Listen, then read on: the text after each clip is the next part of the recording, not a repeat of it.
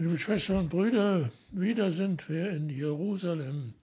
In Jerusalem gibt es einen Teich namens Bethesda und um diesen Teich herum gibt es Säulenhallen, in denen die Kranken liegen, die hoffen, durch das, durch das Wasser von dem Teich Bethesda geheilt zu werden. Ja, dieses Wasser kommt und geht. Und es ist einer unter den vielen Kranken, der schon 38 Jahre dort liegt. Jesus kennt ihn und Jesus spricht ihn an. Warum bist du noch nicht geheilt? Und dieser Mann sagt ihm, ich habe niemand, der mich runterbringt, wenn ich selber zu diesem Teich gehen will, dann ist das Wasser immer schon wieder weg, wenn ich erst gerade heruntergekommen bin. Darauf sagt Jesus, steh auf, nimm deine Bahre und geh. Der Mann steht auf, er ist sofort gesund und er nimmt seine Bahre und geht. Die Leute schreien aber, du darfst deine Bahre nicht tragen. Es ist ja Sabbat, da tut man so etwas nicht. Und der Mann sagt, aber mir ist gesagt worden, steh auf, nimm deine Bahre und geh. Und da bin ich aufgestanden und habe meine Bahre genommen und bin gegangen. Jetzt tritt etwas ganz Neues ein.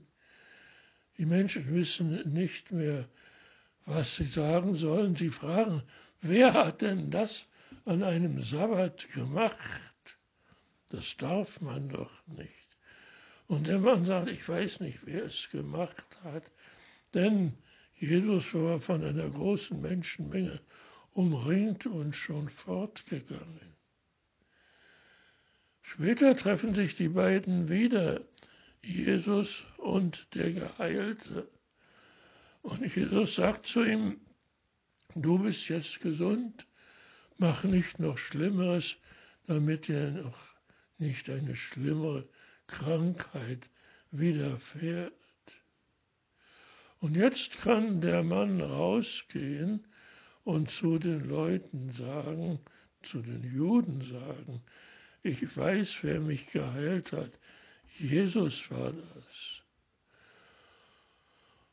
Und da sagen die Juden natürlich, aha, wieder Jesus war das. Und von diesem Tage an haben sie begonnen, Jesus zu verfolgen. Dort endet der Auszug aus dem Evangelium von Johannes für den heutigen Tag. Wir wissen aber, wie es weitergeht. Jesus wird so lange verfolgt, bis sie ihn einsperren können. Dann wird er gefoltert, schließlich auf grausame Weise gekreuzigt. Aber Jesus wird am dritten Tage von seinem Tod auferstanden, auferstehen. Auch das hat er vorausgesagt. Ja, liebe Schwestern und Brüder, hier stellt sich wirklich eine Frage, mindestens eine für uns. Gibt es das heute auch immer noch, dass Menschen geheilt werden, nicht durch die ärztliche Kunst, vor der wir den allergrößten Respekt haben sollen, sondern durch das Gebet oder eine Handauflegung.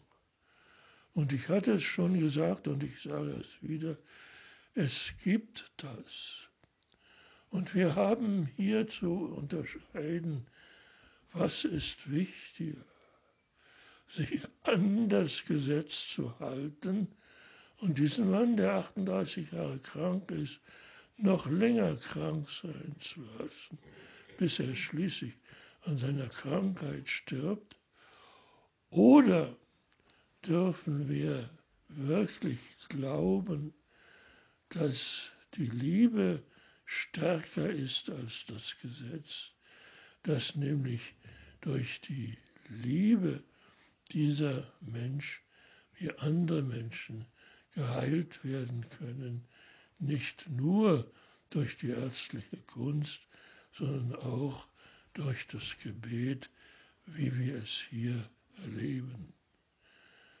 Wenn wir erfüllt sind von diesem Gebet, dann ist unser Leben, dann ist unser Herz erfüllt von dem, was Gott für uns Gutes tut.